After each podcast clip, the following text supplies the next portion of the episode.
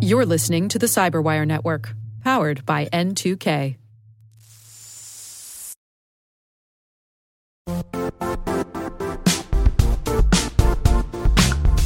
Don't struggle to align your organization's cybersecurity with business risk. Get the only solution that goes beyond reacting to threats with vulnerability and risk monitoring. You need the next evolution of MDR, and only Critical Start delivers it. Critical Start doesn't just monitor and respond to threats. They put you in control by detecting suspicious activities, quickly responding to contain threats, and identifying your most critical assets and protecting them against vulnerabilities and exposures. With continuous visibility, expert guidance, and measurable risk reduction, Critical Start has redefined what it means to manage cyber risk. Demonstrate provable security maturity to your leadership while positioning your program to achieve the greatest risk reduction per dollar spent. Stop fearing risk and start managing it with Critical Start. Visit criticalstart.com and request a demo today. That's criticalstart.com.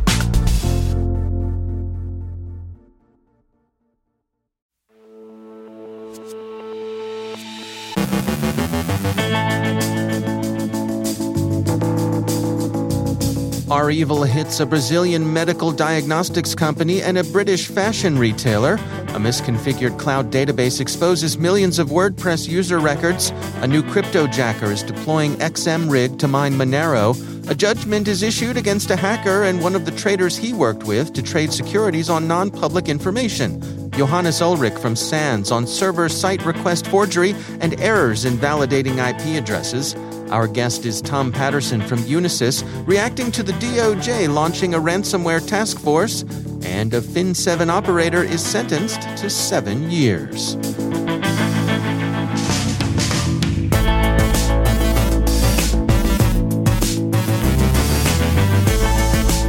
From the CyberWire studios at Data Tribe, I'm Dave Bittner with your CyberWire summary for Friday, June 25th, 2021.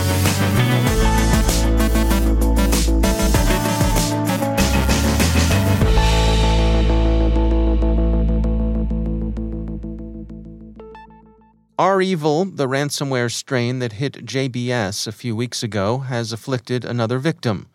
Sao Paulo based Grupo Fleury, the Rio Times reports, is in the process of responding to and recovering from an attack that's crippled normal operations and forced the large healthcare organization to revert to backup systems as its customers continue to deliver patient care.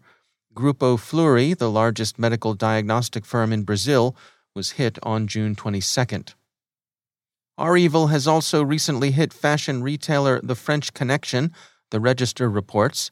The French Connection said that the incident affected its back end servers and that customer data is not at risk.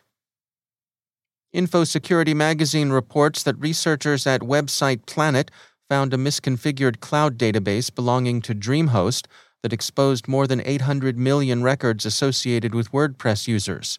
It's an accidental exposure, but of course, the actual or potential compromise raises the prospect of more plausible social engineering. The more the hoods know, the more specious their approaches can be. Avast describes a strain of malware they're calling Crackonosh. The malware's coinjacking capabilities appear to be its main goal. Specifically, it installs the XMRig coin miner and collects Monero. Crackonosh is distributed through pirated cracked copies of software, including some antivirus utilities. Coindesk says the hoods operating the malware have taken in around $2 million so far. Crackonosh is evasive, and it takes particular care to disable security software it detects on its victims' machines.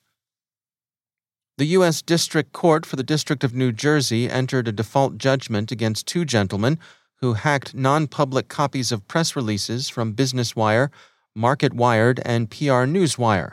They then used the information for illicit securities trading. The default judgment, neither of the men appeared, ordered hacker Alexander Yeramenko to pay a Securities and Exchange Commission imposed fine of $319 million. One of Mr. Yeramenko's colleagues, trader Pavel Dubovoy, was ordered to pay $33 million. Both are currently resident in Ukraine, and so for the time being at least beyond the reach of the SEC. And in other news from the courthouse, another Ukrainian national, Odrey Kolpakov, a leader of some sort in the Fin7 cyber criminal organization, was sentenced yesterday to seven years and required to pay his victims $2.5 million in restitution, the record reports. Most of the organization's Fin7 hit were in the restaurant, gaming, and hospitality sectors. Some prominent fast and fast casual American dining chains were among the victims, including Chipotle, Chili's, Arby's, and Red Robin. Fin7 would sell some of its take in prominent criminal carding markets like Joker's Stash.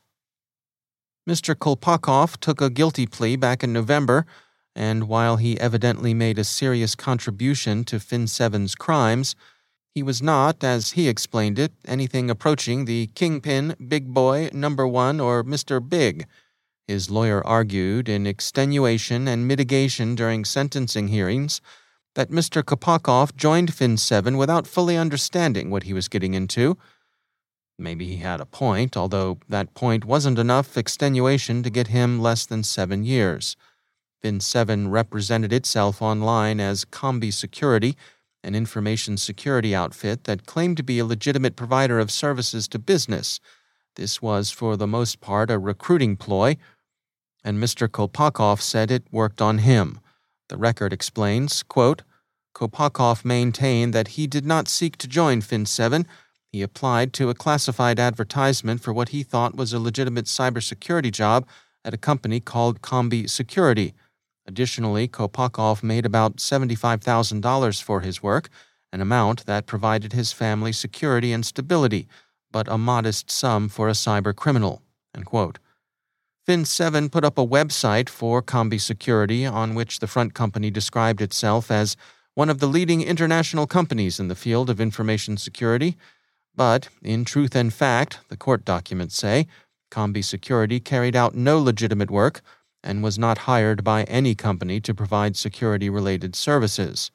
So, Combi Security was a front for both recruiting and also a front designed to give Fin7's members a measure of plausible deniability by the time he realized what was afoot, Mr. Kolpakov said he'd been backed into a corner and found it impossible to get out.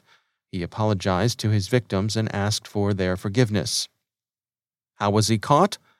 On vacation, of course. Like most Eastern European cybercriminals, he craved sunlight and warmth. Spanish police collared Mr. Kolpakov in 2018 while he was vacationing in the town of Lepe he had in his possession incriminating electronic devices, laptop, phone, and storage media that were used in Fin7's capers. Spain extradited him to the U.S. in 2019, a moral for criminals and privateers. Book your vacations in Chelyabinsk. It may not be scenic, but at least it's safe. And for heaven's sake, while you're on vacation, leave your work at home. We keep telling our editors to do that, but do they listen? No. They take their phones, their laptops, their storage devices to Ocean City with them, and that is no way to vacation. Fooey.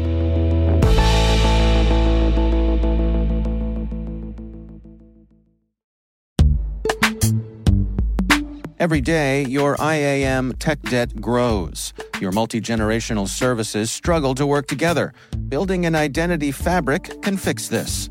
It makes all your identity tooling stronger and allows you to connect any app to any service you want to use with zero coding, zero maintenance, and zero app downtime. Strata's identity orchestration platform separates the identity logic from your applications so you can optimize existing IAM tools and manage them in a single control plane. Now, every vendor, standard, and architecture work together. In short, building your identity fabric means you can secure your non standard apps, keep your complex access policies, retire outdated IDPs, and modernize in record time. So build your fabric with Strata Identity and get rid of tech debt for good. Visit strata.io slash cyberwire, share your identity priorities, and receive a pair of AirPods Pro. Offer valid for organizations over 5,000 employees. Connect today at strata.io slash cyberwire.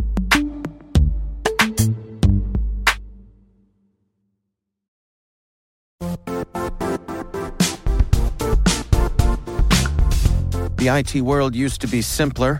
You only had to secure and manage environments that you controlled. Then came new technologies and new ways to work. Now, employees, apps, and networks are everywhere. This means poor visibility, security gaps, and added risk. That's why Cloudflare created the first ever connectivity cloud. Visit cloudflare.com to protect your business everywhere you do business.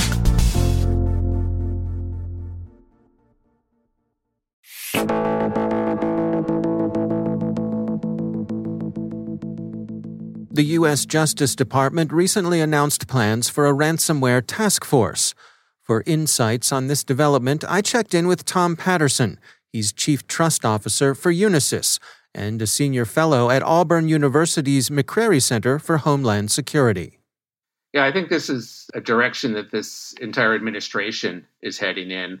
The appointments that uh, have been made in national security and cybersecurity have been people that really have a, a firm grip, not just on policy, uh, but on what's going on in the real world, how the threats are impacting our critical infrastructure, how they're impacting our daily commerce, how they're impacting our citizens' lives. So they've really, I think, tried to address these issues in a coordinated way, but uh, in a way where they're, they're tackling some of these harder ones that uh, are really highly impactful to our economy. You know, it strikes me also that this is one of the, I, I suppose, uh, few areas that remains uh, having bipartisan support. You know, there there are I can't think of any, anyone in Congress who's against better cybersecurity. Um, does that point to this having uh, an easy pathway through the legislature if need be? I've lived in Washington long enough not to uh, to project what's what's going to go through. Uh, uh, Fair enough, but, uh, but absolutely, I you know I'm a, a lifelong national security uh, uh, employee of some sort somewhere, and uh, I can tell you it, it is a bipartisan effort. we've got great people, regardless of, of what color tie they wear, that are really highly supportive of this on Capitol Hill.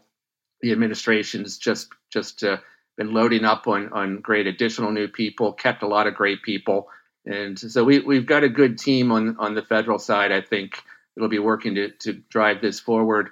Uh, it will take that whole of nation effort, though. So we do need companies, especially ones companies that work in our, our critical infrastructure sectors, uh, to really step up. And uh, you know, if they say we need help, I think the government is is more than ready, ready, ready or more ready than they've ever been uh, to step up and, and give companies the kind of help they need uh, so that they can uh, really help this fight against ransomware. You know, this is this is everybody's responsibility. Uh, a lot of you, you read about these exotic attacks, you know, vectors, and and everyone that gets that's a victim says, "Oh, we could have never foreseen this," and and yet a lot of this malware still gets in because companies aren't doing the basics. They aren't doing you know the the dozen or so basic things uh, that just has to happen. If if, if you want to have an organization today that uses the internet, especially now you've got your employees working from home and you're going to, you, know, you may keep more of that. You've got to step up your defenses and really do the basics across the board. They're not that hard. There is a cost to it, but consider it the cost of doing business. If everybody did the basic stuff, it would make it much harder for these ransomware folks to uh, to really get in and, and, cause this damage. So it's something that everybody needs to uh, participate in, and that was really the gist of, of the uh, initial report from the DOJ is that it's it's a whole of nation effort.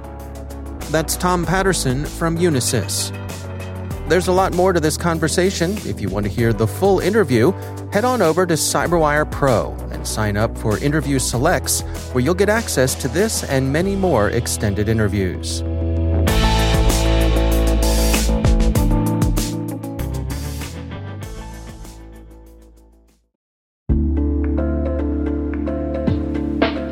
Are lengthy security reviews pulling attention away from your security program? With the largest network of trust centers, Vanta can help you streamline security reviews to win customer trust, save time, and close deals fast. Proactively demonstrate security by showcasing key resources like your SOC 2 or ISO 27001 and provide real time evidence for passing controls. And when a security questionnaire is required, Vanta takes the first pass for you Visit vanta.com slash cyber to take a self-serve tour. That's vanta.com slash cyber.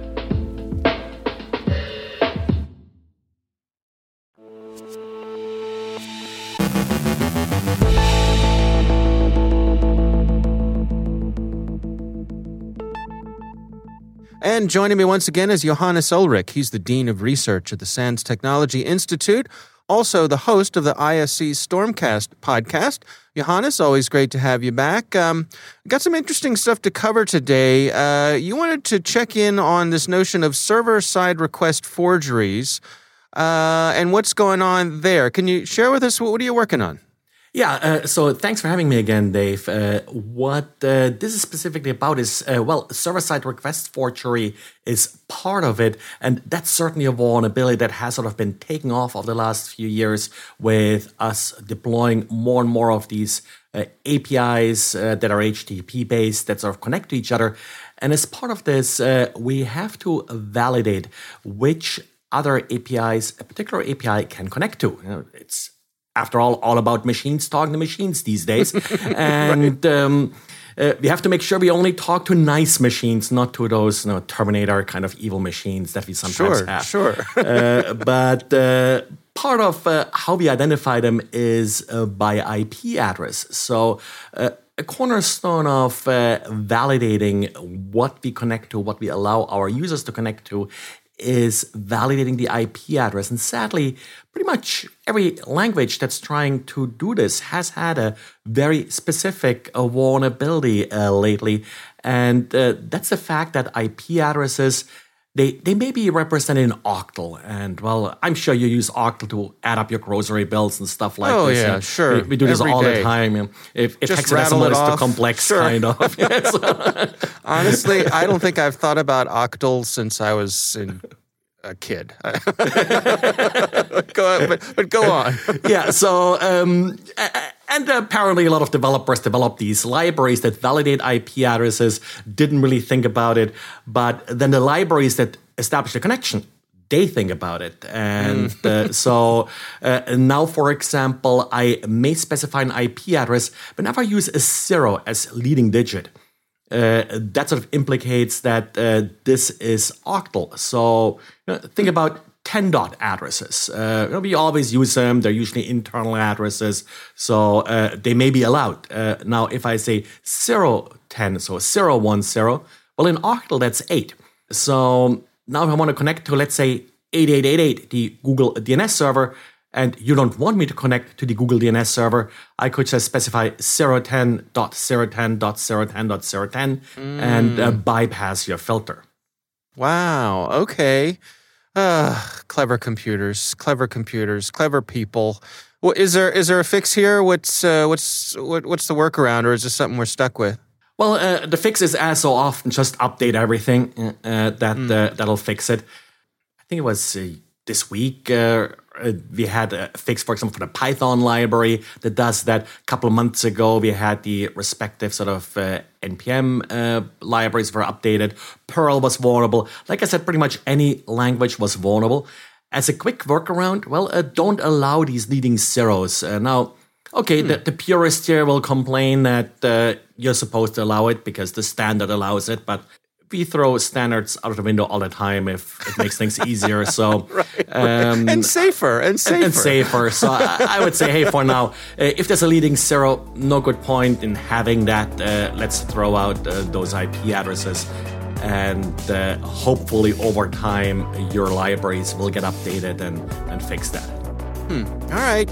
Interesting stuff as always. Johannes Ulrich, thanks for joining us. Thank you.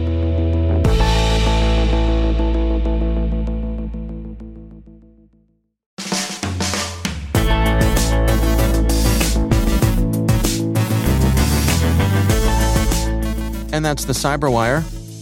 For links to all of today's stories, check out our daily briefing at thecyberwire.com. Don't forget to check out this weekend's Research Saturday and my conversation with Jonathan Striem-Amit from Cybereason. We're going to be discussing the Prometei botnet exploiting Microsoft Exchange vulnerabilities. That's Research Saturday. Check it out. The Cyberwire podcast is proudly produced in Maryland out of the startup studios of Data Tribe, where they're co building the next generation of cybersecurity teams and technology.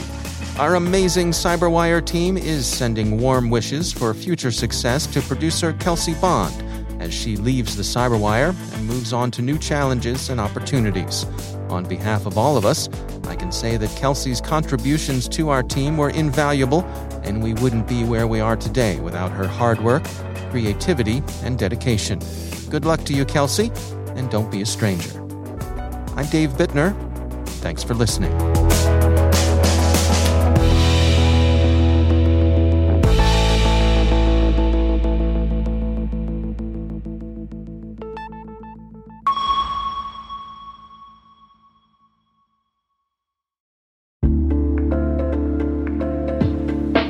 Listeners.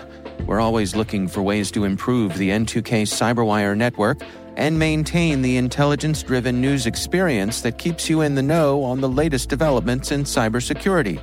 We've launched our 2024 audience survey and would love for you to take a few minutes to share your feedback. And hey, there's even a chance to win a $100 Amazon gift card if you complete the survey. Visit cyberwire.com slash survey. That's cyberwire.com slash survey and share your feedback now.